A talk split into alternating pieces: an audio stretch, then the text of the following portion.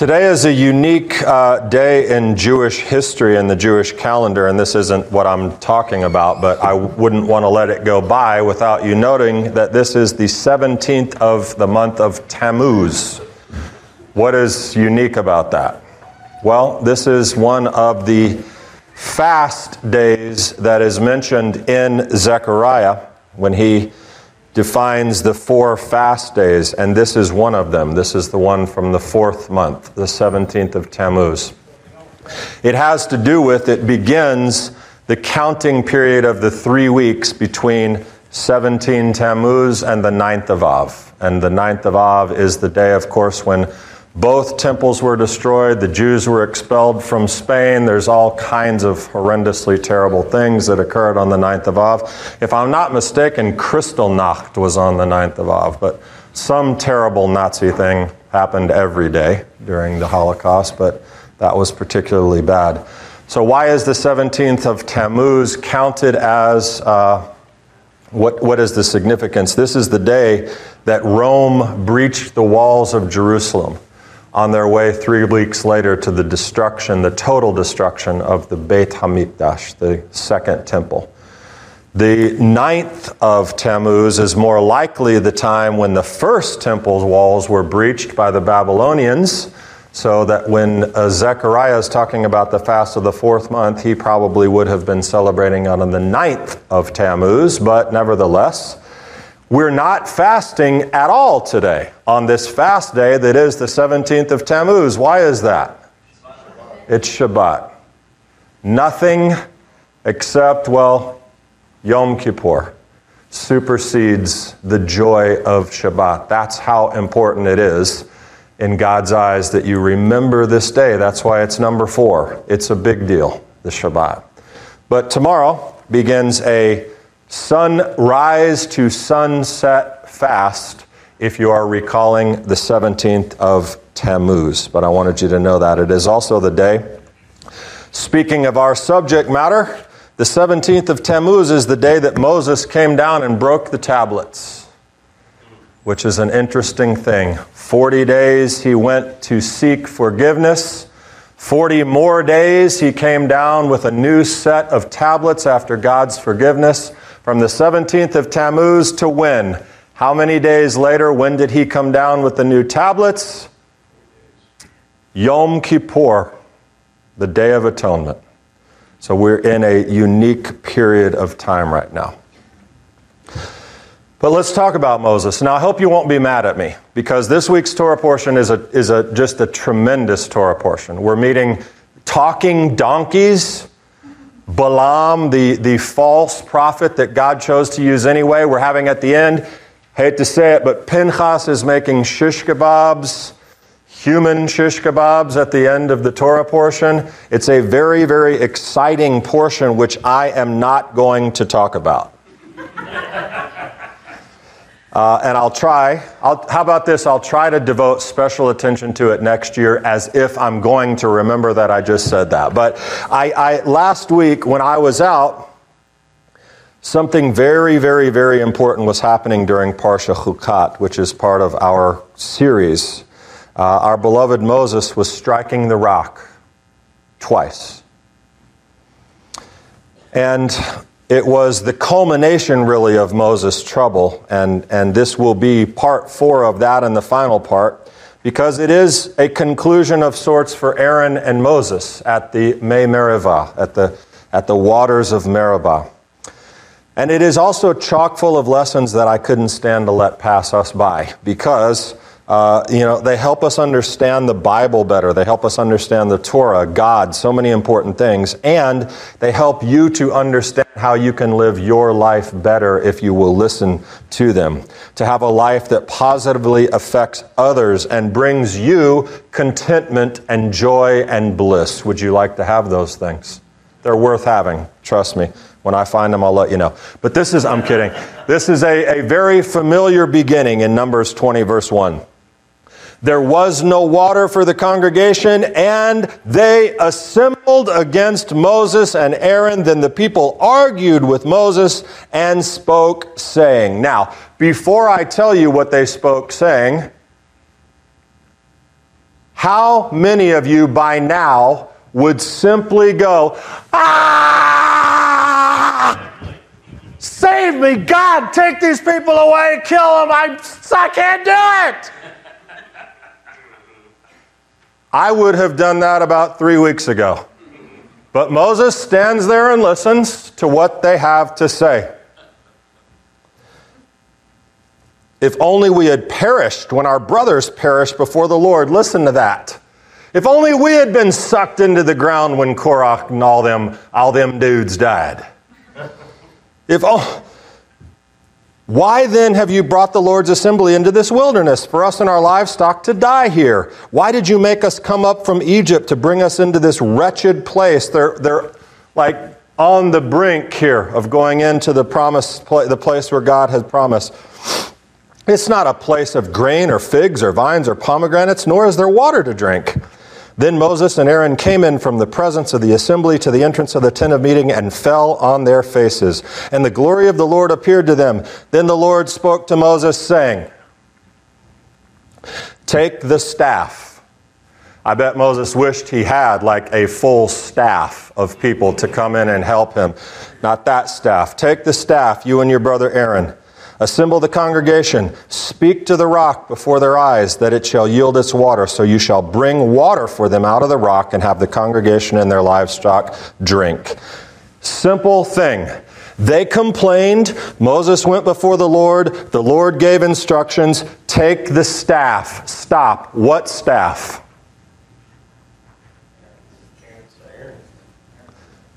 Commentators, of course, discuss and disagree sometimes. Is this Moses' staff? Moses had a powerful staff. Remember what he did with it? He brought water from a rock, right? He also split water over the Red Sea. Hold out your staff and the waters will part, he said. It's logical that this would be Moses' staff. An ArtScroll commentary, at least one opinion says, yep, this was Moses' staff. I disagree. Aaron had a staff too, right? Remember what it did?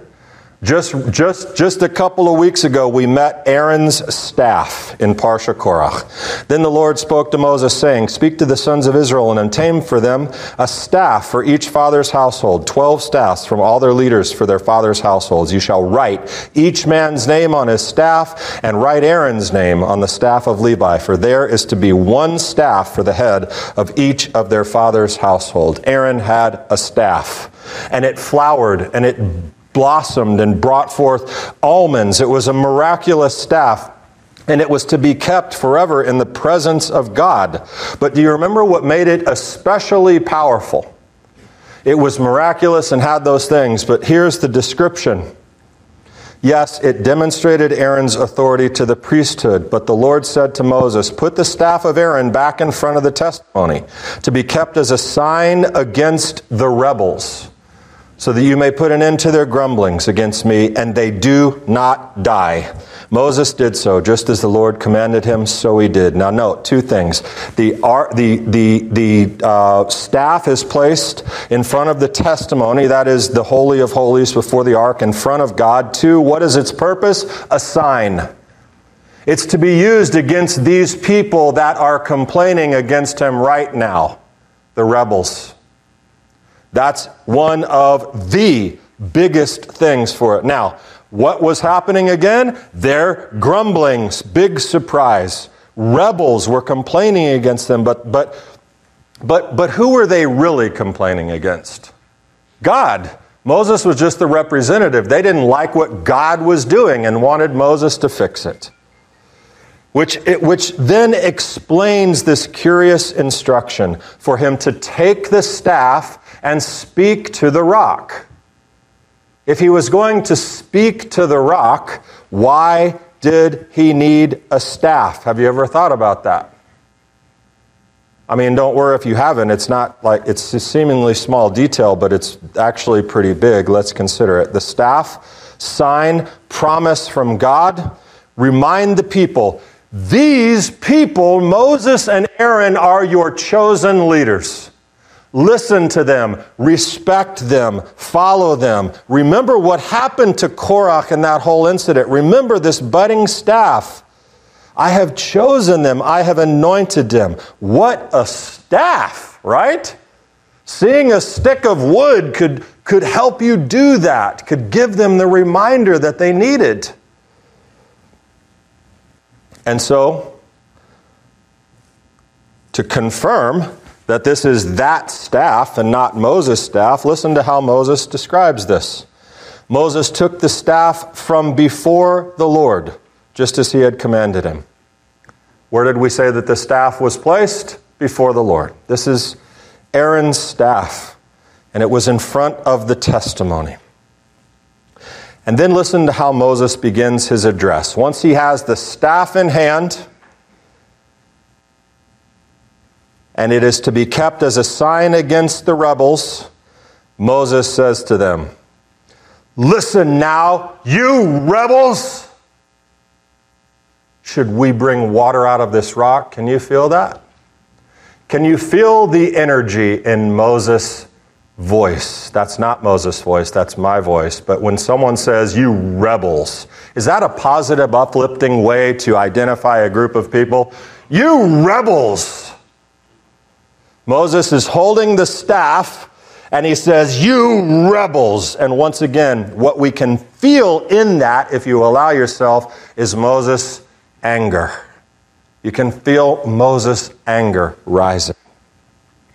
You people are at it again, huh? And now, this is, as always with Moses, justified anger. But interestingly, he's holding the staff that God had used to peacefully establish their leadership to designate Aaron and Moses through the beautiful budding and flowering of the staff. He's holding it as the sign and calling the people out. There's a little bit of a contradiction there. This visual sign that was supposed to, to keep them from, from dying, the staff that he was to carry as this reminder. And what was he to do to the rock? Speak to the rock.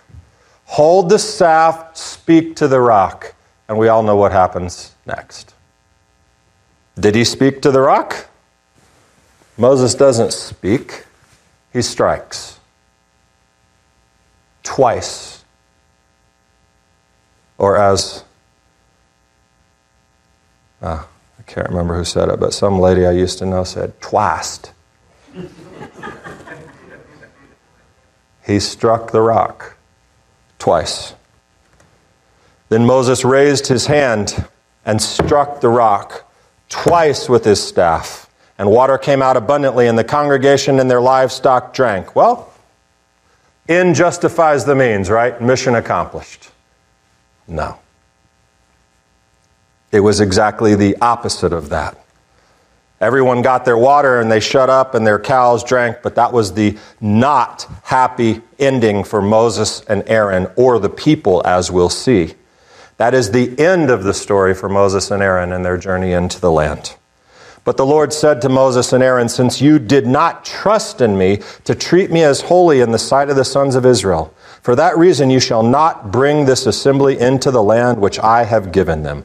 And that section of scripture right there, before this series, before really taking the time to look into this, look at the commentary through the ages, modern commentaries, before that, this was one of the most troubling bits of Torah that we have.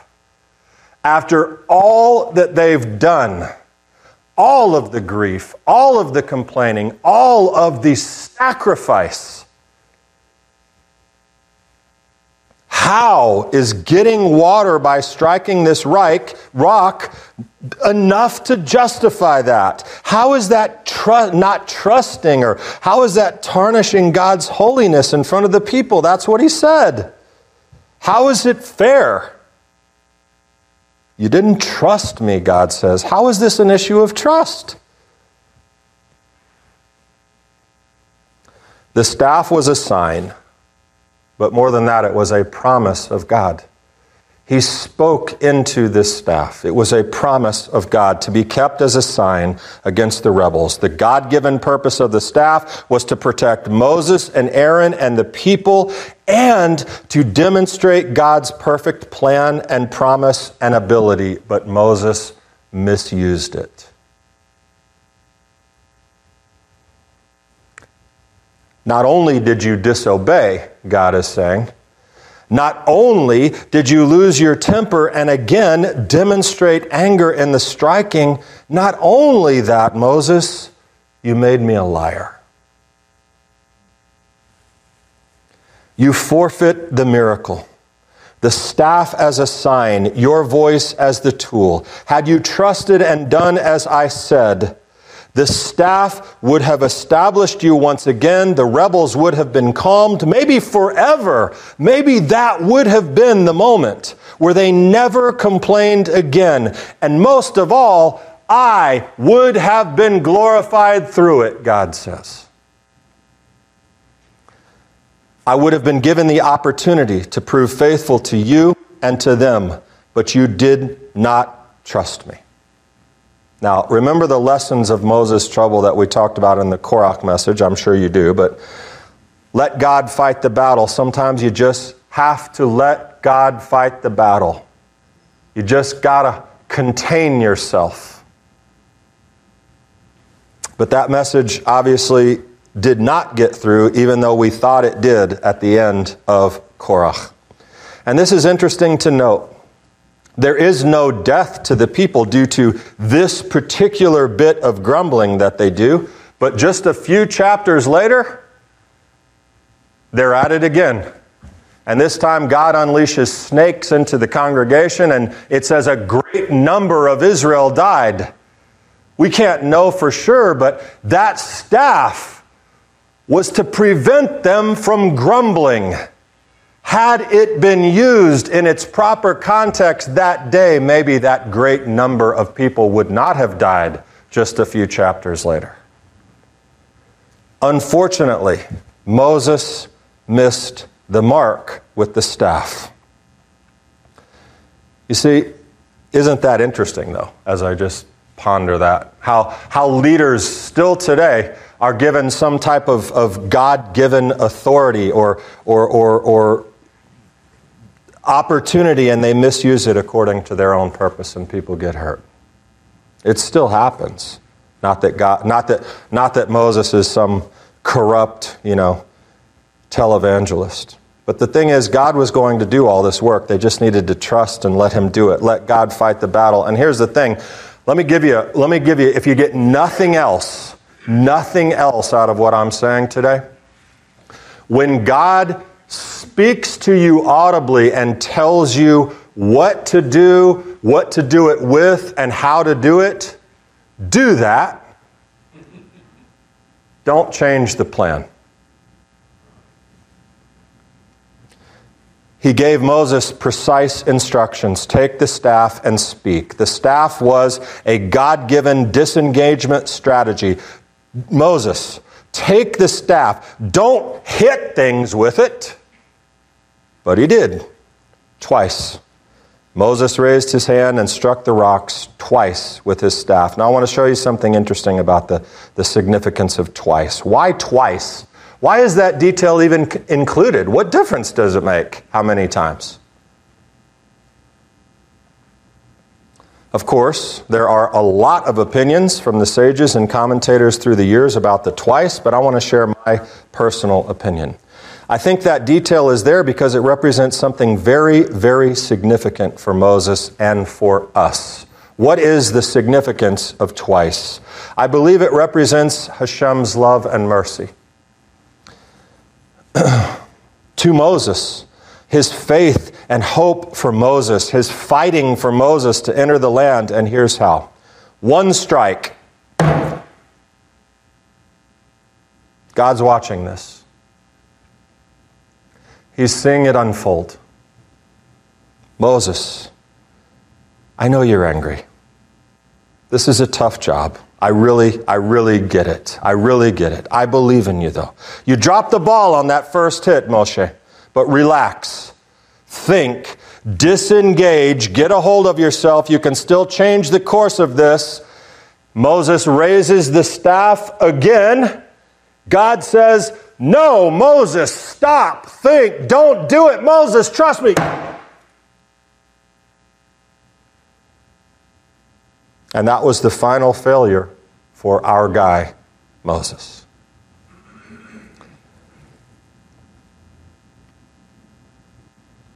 It's significant because well, there, and there's another there's another take on twice, related but different. Aaron, what did Aaron do? Why did Aaron not get to go in? He didn't hit anything. It's not what Aaron did. It's what Aaron didn't do. When the Torah says speak to the rock, it's in plural. It's to Moses and Aaron speak to the rock. Aaron was a participant, but he did not, as far as we know, use his voice. You imagine this scene. Moses strikes the rock. Aaron is by his side. Now, notice, Aaron is the peacemaker in all of Jewish tradition. He is the great man of peace. You can imagine, though, that at this particular moment when Moses has said, You rebels, you want me to bring water out? Bam! And hits it. You can imagine that Aaron, a man of peace, is feeling the energy and tension in the air. When Moses took it up again, had he at least the first time said, No, Moses, don't do that. But again, the second time, knowing that Moses was about to strike it again, he should have no, Moses, stop. Don't do that. No, he should have stopped. But he didn't.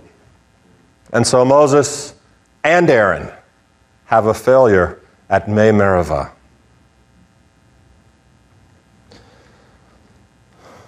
Maybe Aaron missed his shot, but it provides some perspective.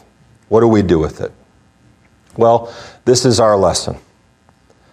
That twice is important for us because if you remember my point last time I spoke about conflict and argument, I said try to try to when, when you when you feel it, when you're in this argument, we talked about the sake of heaven, but you know, or or is this an argument for the sake of heaven or the sake of power and dominance and, and try to be in charge of that. Well, this is to, this is to speak to that on a, on a little bit of a more realistic level because sometimes we don't stop it before it starts, do we? Sometimes we find ourselves in the heat of it by our own doing, but nevertheless, we are engaged in the conflict. We have, so to speak, struck once. we hit the metaphorical rock of conflict. That's that first rock strike. Even knowing that we shouldn't, what a child of God should do, how he wants us to handle struggles, he's told us, but we, we strike, we, we, we, we lash out. And of course, I'm not talking about physical striking, I'm talking about harsh, hurtful words, being sucked into to striking back. Because we're not perfect people. And in the midst of conflict, we get drawn in.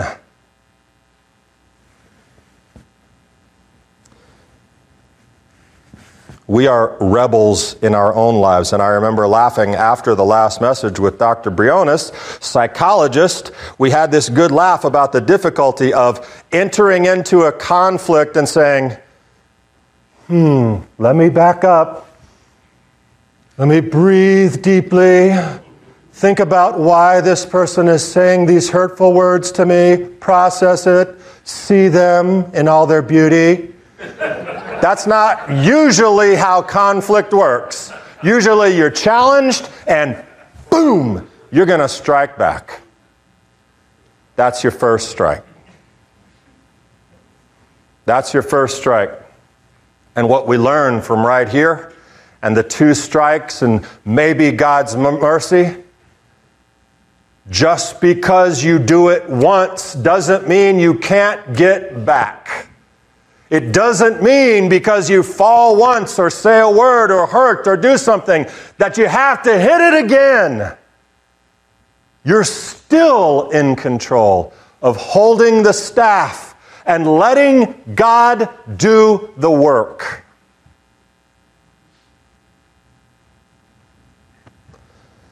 Most of my life, I have been terrible at that. Life is so much better when you don't throw the first rock hit. But that's inevitable sometimes. Don't throw the second one. Don't forfeit. Don't forfeit the greatness of your relationships and being above reproach and standing in the good side of your mate or your boss or your children. My goodness, your children.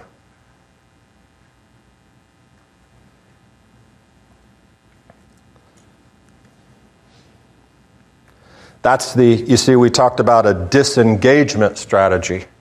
Use a disengagement strategy every time. But sometimes all you have to rely on is your de escalation strategy, which is your don't hit it again strategy. And you need to get very good at that.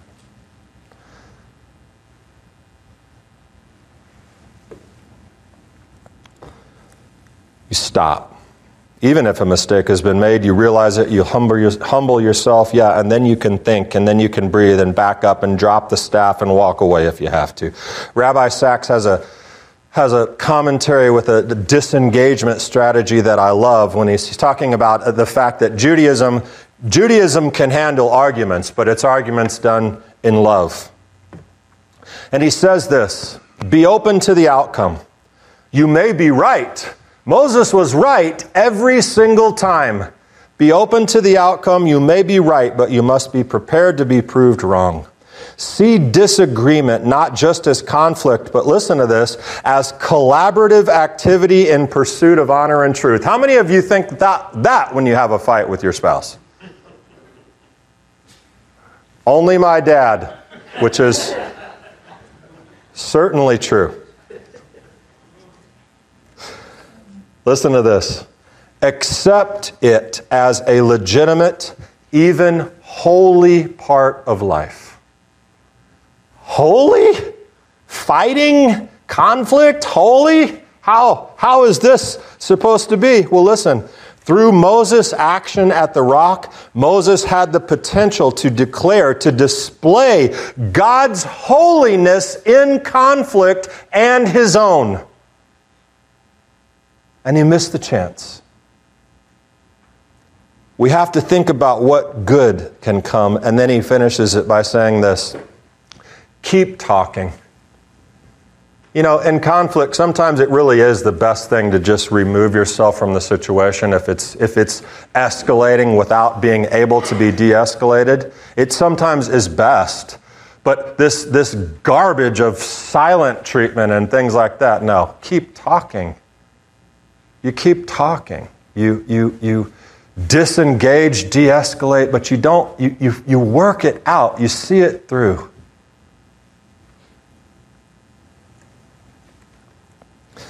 But there's this last bit. And, and by the way, think of it in this, think of it in this term when I say keep talking. That's the speak to the rock.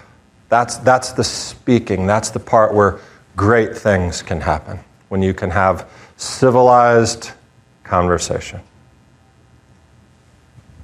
But there's the last part. This is, this is it.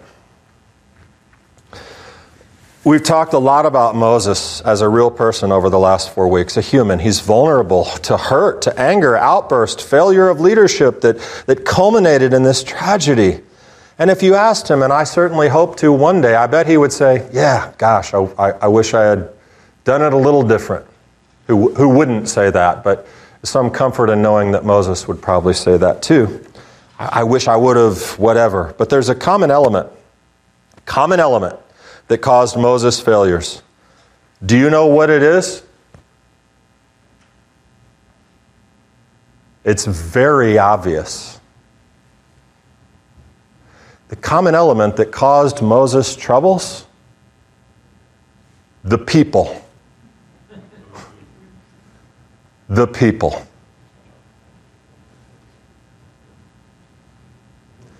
It started with the mitonenim, the grumblers about quail, remember?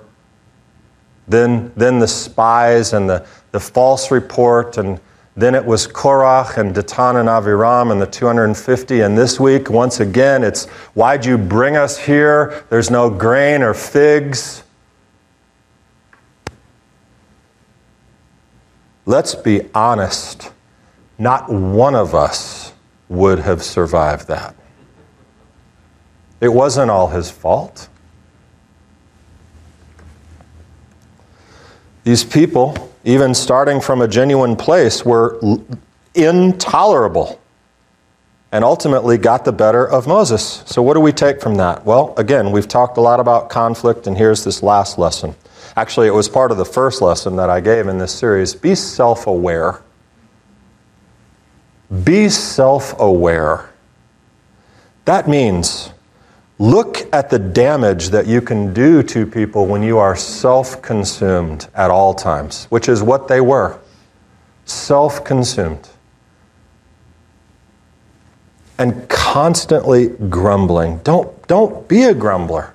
Don't be a miserable complainer who only sees bad. And I'm talking to myself, who misses every blessing. You, you, you drag people with that. You drag them. Or worse, worse, don't be someone who thrives on conflict, who, who is always in the middle of something. Somebody's always done something to them. And, uh, and it's almost like they it's almost like they need conflict to get out of bed. What thing can I get into right away to get into, like, let's argue for fun and attention? Never, ever be the person who needs conflict in their life, for goodness sakes. These people almost give the impression of wandering around. What can we complain about next? Moses, that cactus right there, too big. Too big. Why did you bring us to a wilderness where the cactuses are too big? Cacti.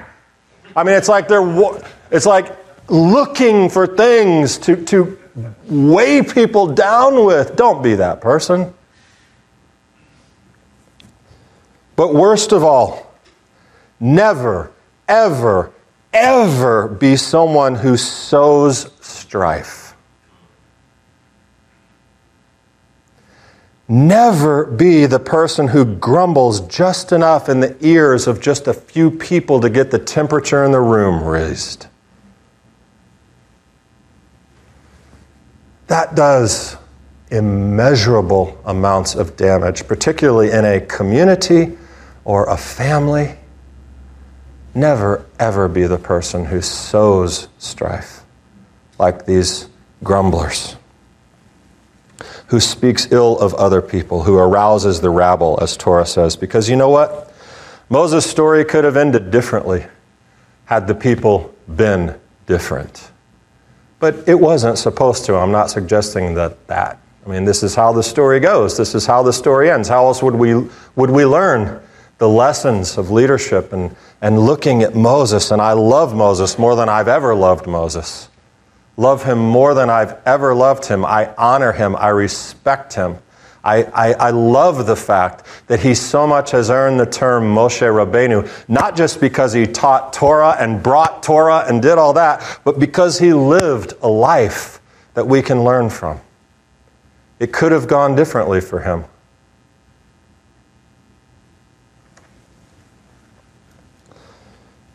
I'm going to close with these words. Paul's finest words, in my opinion, as the conclusion to our Moses trouble message. These are about life. These are about living the best life, the best one you can for yourself and for others. Listen to these carefully.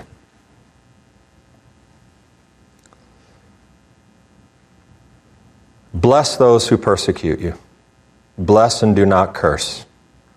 Rejoice with those who rejoice and weep with those who weep. Be of the same mind toward one another. Do not be haughty in mind, but associate with the lowly. Don't be wise in your own estimation. Never repay evil to anyone. Respect what is right in the sight of all people. And if possible, so far as it depends on you, be at peace with all people. It's hard. You do your part, taking care of how you respond. Don't be a rebel. Don't be a rebel to others. Don't sow strife in your own life. Be at peace as much. I love, I love how he gives us a real human qualifier. If possible. That means sometimes it's not possible. He says, so far as it depends on you. That means you have some control, but not all control. Be at peace with all people. Do not be overcome by evil, but overcome evil with good. So, my friends, may God inspire us through Moses' troubles that we might have fewer troubles of our own. Shabbat Shalom.